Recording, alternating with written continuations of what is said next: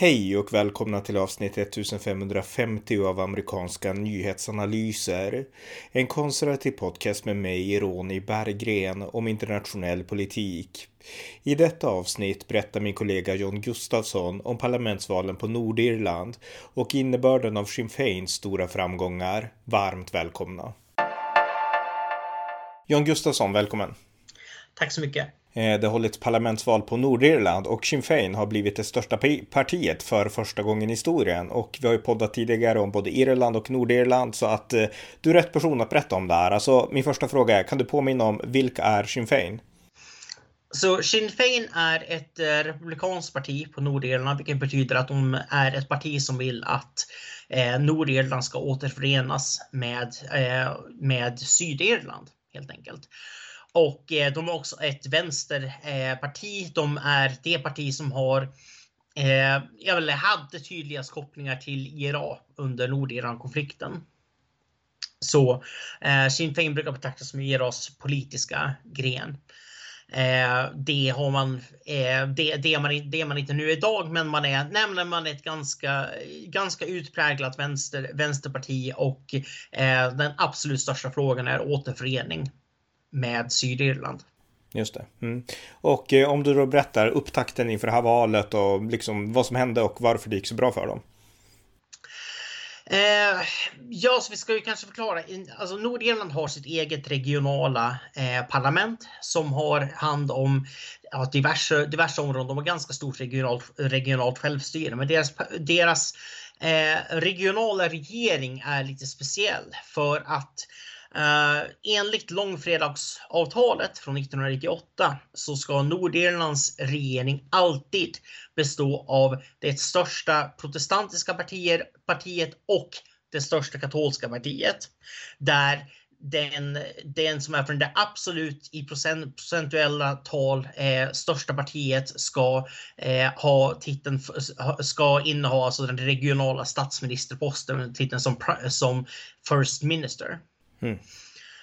Eh, så det här kallas det här är en obligatorisk koalition som, eh, som inte finns i någon annanstans i världen vad jag vet. Utan tanken är att alltså, de, de katolska och de protestantiska partierna eh, konkurrerar i sin egen division. Man konkurrerar om att bli störst i sin, i sin egen klass, i sin egen grupp. Eh, och eh, sedan eh, ganska många år tillbaka så är det största eh, republikanska partiet Sinn Fein och det största, eh, eh, största unionistiska, alltså protestantiska eh, partiet är Democratic Unionist Party. Mm. Så och det här för oss då till, till valet Eh, som hölls den 5 maj och där man har nu börjat räkna klart eh, rösterna. Eh, ska också säga att vi, de har ett ganska avancerat valsystem också med single transferable vote som det heter, där man kan rösta på alla kandidater. Man rankar alla kandidater i ens, i ens valkrets. Eh, så det, det tar längre tid att räkna rösterna också. Men Eh, hur som helst, den stora, eh, den stora nyheten det är att Sinn Fein nu är det absolut största partiet på Nordirland. Med 29 procent av rösterna. Eh, mot eh, Democratic Unionist Party på 21,3 procent. Just det. Och eh, vilka saker, alltså vad var det de vann på? Vad, liksom, vad gjorde att, att, att det gick så bra för dem den här gången? Ja, till att börja med eh, så för några månader sedan eh, så eh, avgick eh, eh Paul Gibbon eh, som var den då, dåtida parti, partiledaren för Democratic Unionist Party. Han avgick från posten som First Minister, alltså den regionala statsministern. Eh, och eh, då kollapsade den, då kollapsade regeringen.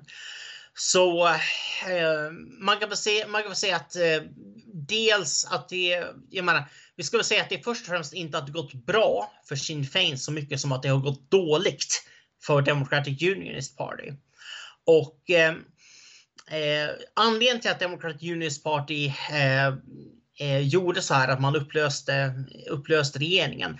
Eh, det var i protest mot Nordirlandprotokollet som är en del av det utträdesavtal som Storbritannien eh, skrev på med EU. Eh, och i protest mot att det sker eh, Eh, nej, alltså det, finns, det finns vissa handelsbarriärer nu mellan Storbritannien och Nordirland. Det finns rättare sagt kontroller, alltså liknande tullkontroller eh, mellan, Storbritannien, mellan Storbritannien och Nordirland. Det är inte särskilt heltäckande, inte på något vis, men det är väldigt svårt för Democratic Unionist Party att, eh, att svälja det.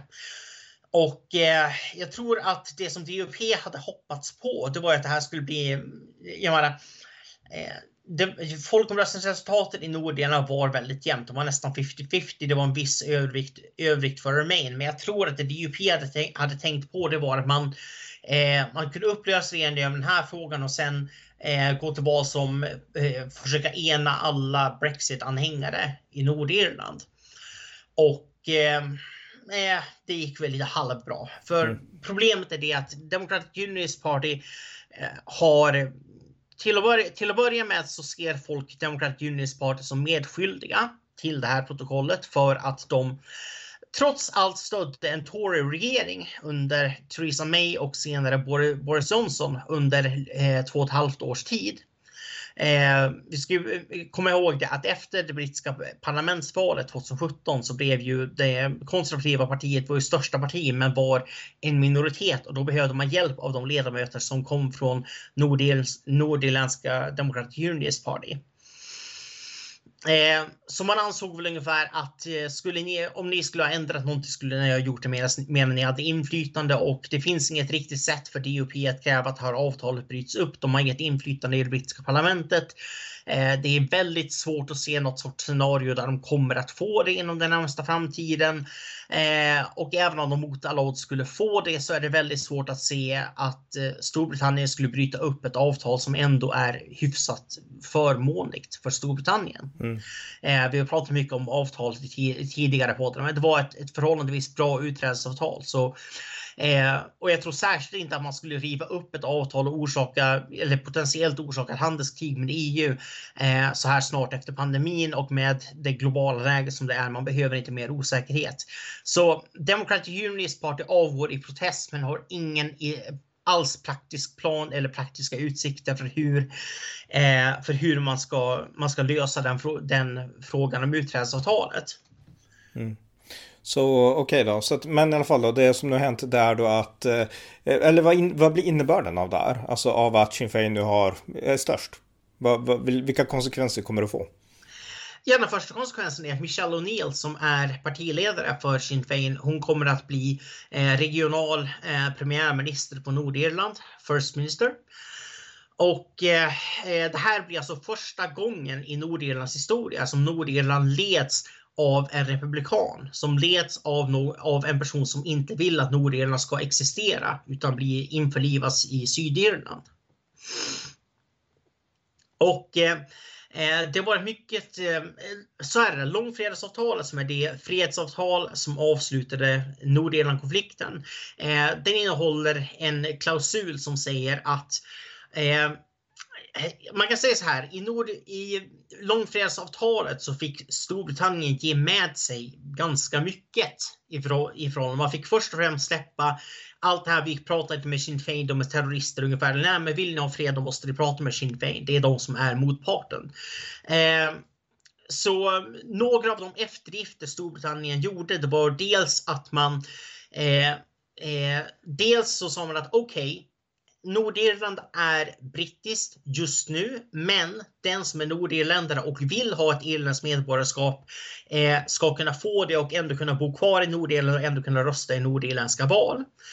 Eh, man sa, men sen så sa, sen sa man även det, jo, och eh, en annan eh, klausul det var att man skulle lägga ner eh, poliskåren och upprätta en ny polisorganisation, vilket man också gjorde och i den polisorganisationen så kvoterar man in katoliker.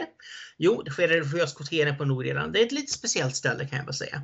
Eh, eh, jag, eh, jag sökte eh, jobb där för, eh, för ett tag sedan. Det var, rätt, eh, det var rätt fascinerande att det finns eh, jobbannonser där det står att ja, om du kommer från den här eller den här eller den här kyrkan så är du särskilt välkommen att ansöka för vi saknar folk från de församlingarna. Okay. Det är, ja, det är lite, det är, det är lite kul.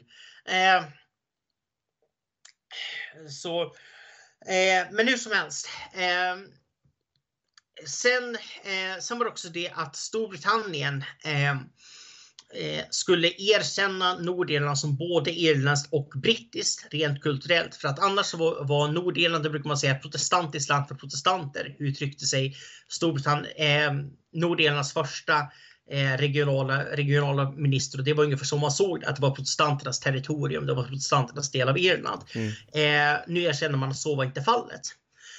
Men kanske det absolut viktigaste i långfredsavtalet, det var att om det politiska läget, underförstått opinionsundersökningar och valresultat, tyder på att det kan finnas en majoritet som skulle vilja bli en del av södra Irland, av republiken Irland. Då kommer Storbritannien villkorslöst att tillåta en folkomröstning om den frågan. Och det Nordirländarna säger i den här folkomröstningen, det är det som gäller.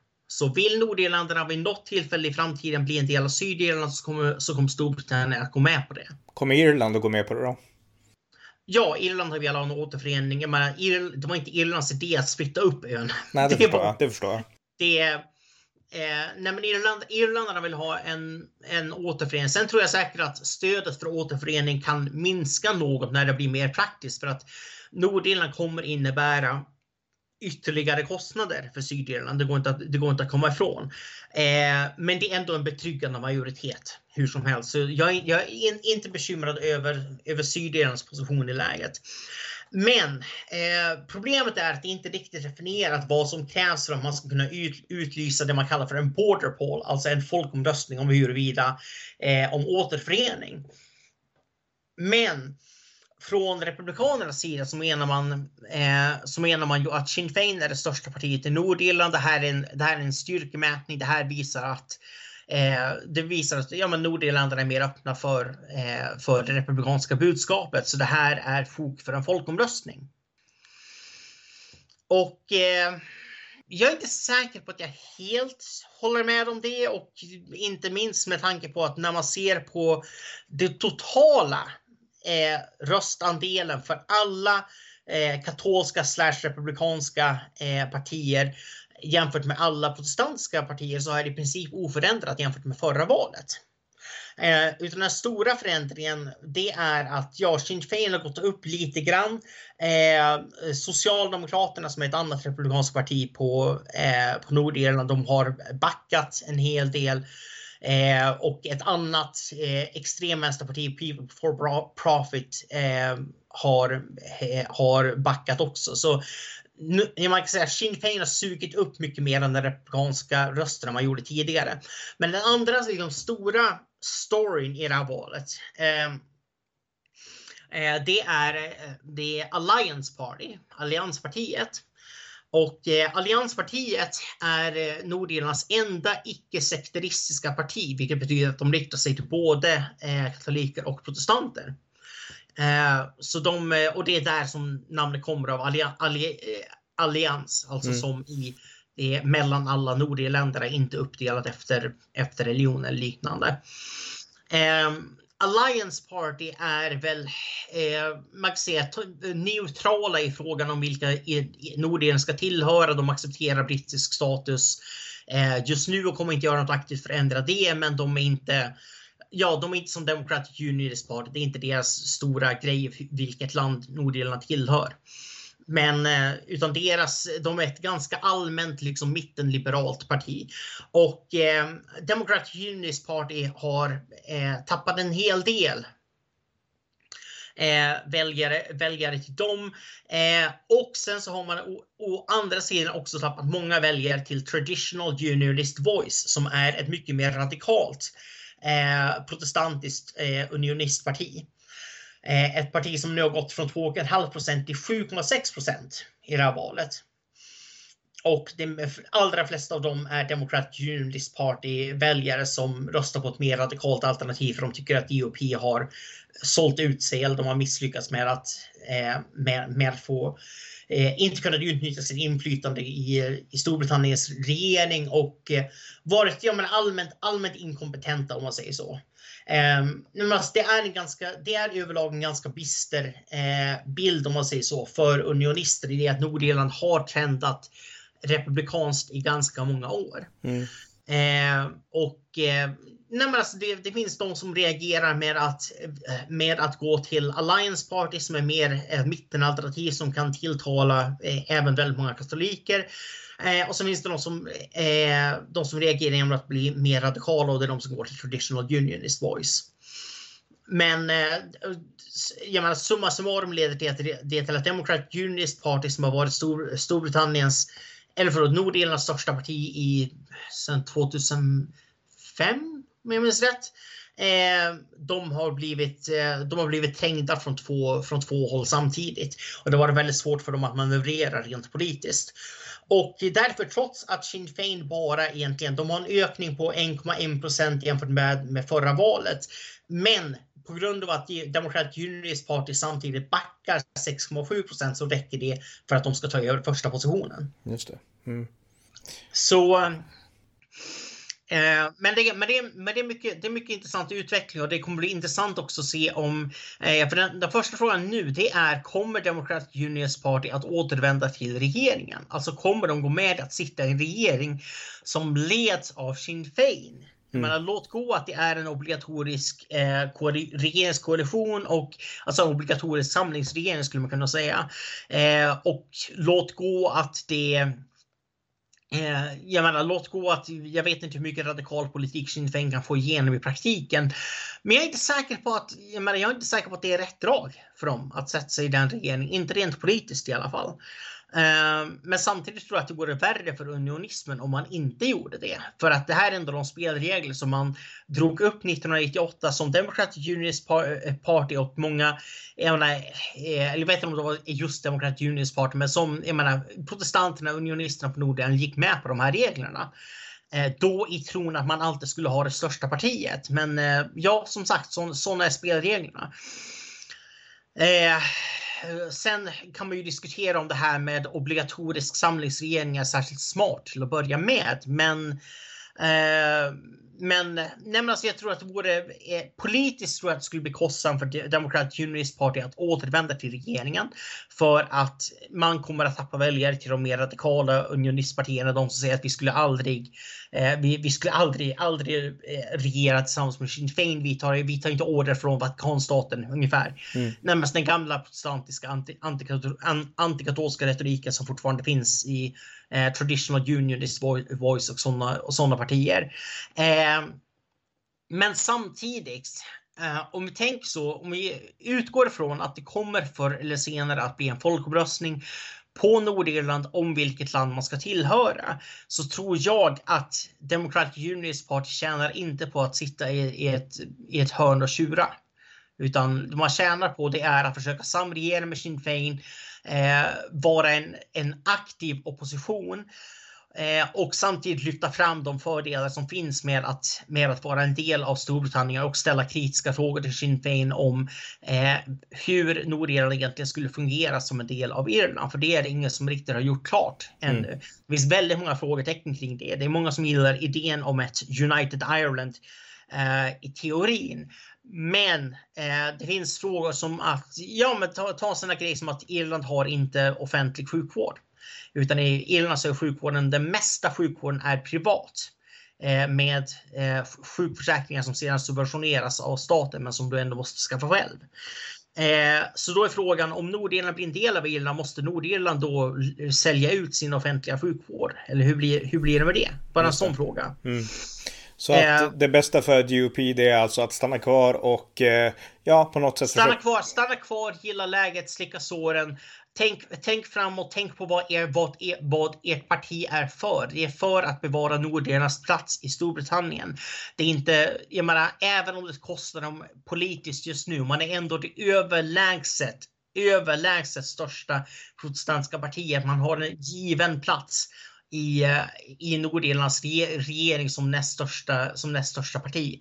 Så äh, Om, om, vi, men, ja, ja. om vi bara hoppar väldigt långt fram, alltså det här är inte, liksom, kommer inte realiseras idag, men om det skulle bli så att Nordirland blir förenat med Irland, vad kommer att hända med liksom den protestantiska minoriteten då där uppe på Nordirland? Kommer de att bli liksom, ja, vad kommer hända med dem då? Kommer de kunna få känna på något sätt att vi fortfarande, vi kan vara engelsmän och bo på Irland eller vad, vad tror du om du bara spekulerar? Alltså det jag har förespråkat i väldigt många år och som det finns eh, mer pragmatiska irländare som, som också ser fördelarna med. Det är att i samband med att Nordirland blir en del av Irland, om det blir så, så bör Irland eh, gå med i det brittiska samväldet igen. Eh, för att eh, Irland, jag menar, komplicerad historia och allting som man har med, med, med engelsmännen, men Eh, man är ändå, man är väldigt brittiska. Det är ingen irländare som gillar att, att höra det, men man är väldigt brittiska. Man är kulturellt väldigt brittiska. Man står absolut närmast Skottland och Wales som en del av, del av Storbritannien. Eh, nej men, eh, om man är ett engelsktalande land, man har starka handelsförbindelser, inte med, jag menar till egentligen hela anglo, anglosfären. Eh, man har en naturlig plats i samväldet och det skulle vara bra just för att precis som eh, precis som Storbritannien 1998 bekräftade att du kan vara nordirländare och katolik på samma gång. Så måste, Stor, så måste Irland, om det blir en återförening, kunna bekräfta att det är okej okay att känna att man är brittisk.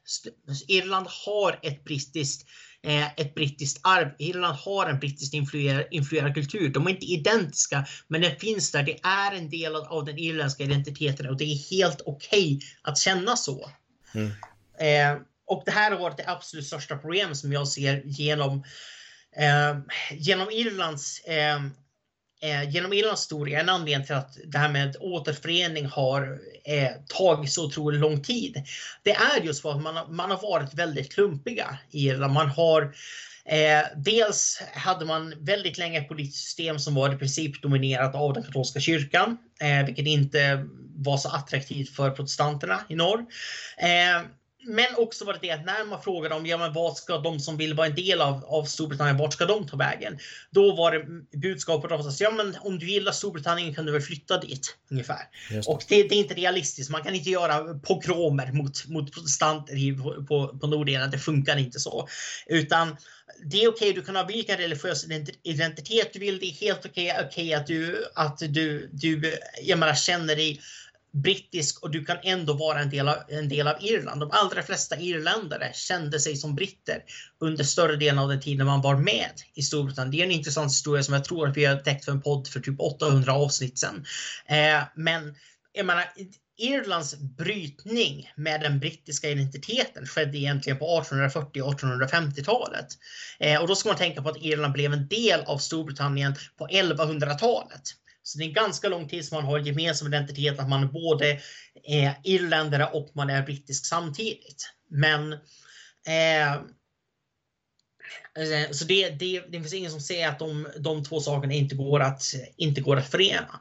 Och eh, det är något som Irland måste vara tydliga med. Nu finns det ju, jag menar, det är klart, jag menar, jag säger inte att man måste eh, jag menar, det finns gränser såklart för vilka uppdrag man kan göra. Jag tror inte att man kan behålla om inte Irland skaffar sig ett offentligt sjuk, sjukförsäkringssystem i söder så tror jag inte att man kan låta dem behålla det i norr. Eh, tyvärr. Men, eh, men man måste ändå göra vissa jag menar, vissa, vissa uppoffringar, vissa liksom goodwill eh, gestures. Mm. Eh, annars kommer man förlora en, en folkomröstning och gör man det så tror jag att det kommer att ta väldigt lång tid innan man får, innan man får en till. Mm, just det. Ja, mycket intressant. Har du mer du vill säga om det här valet? Eh, nej, inte mer än att eh, man, har, eh, man håller fortfarande på att räkna i två valkretsar, men oavsett utfallet där så är eh, Sinn Féin största, största parti. Just det. Tack så mycket. Tack. Tack för att ni har lyssnat på amerikanska nyhetsanalyser. Jag tänkte avsluta med några ord om situationen i Ukraina. Samtidigt som demokratin fortgår i Europa så arbetar Vladimir Putin med full kraft för att krossa demokratin i Ukraina.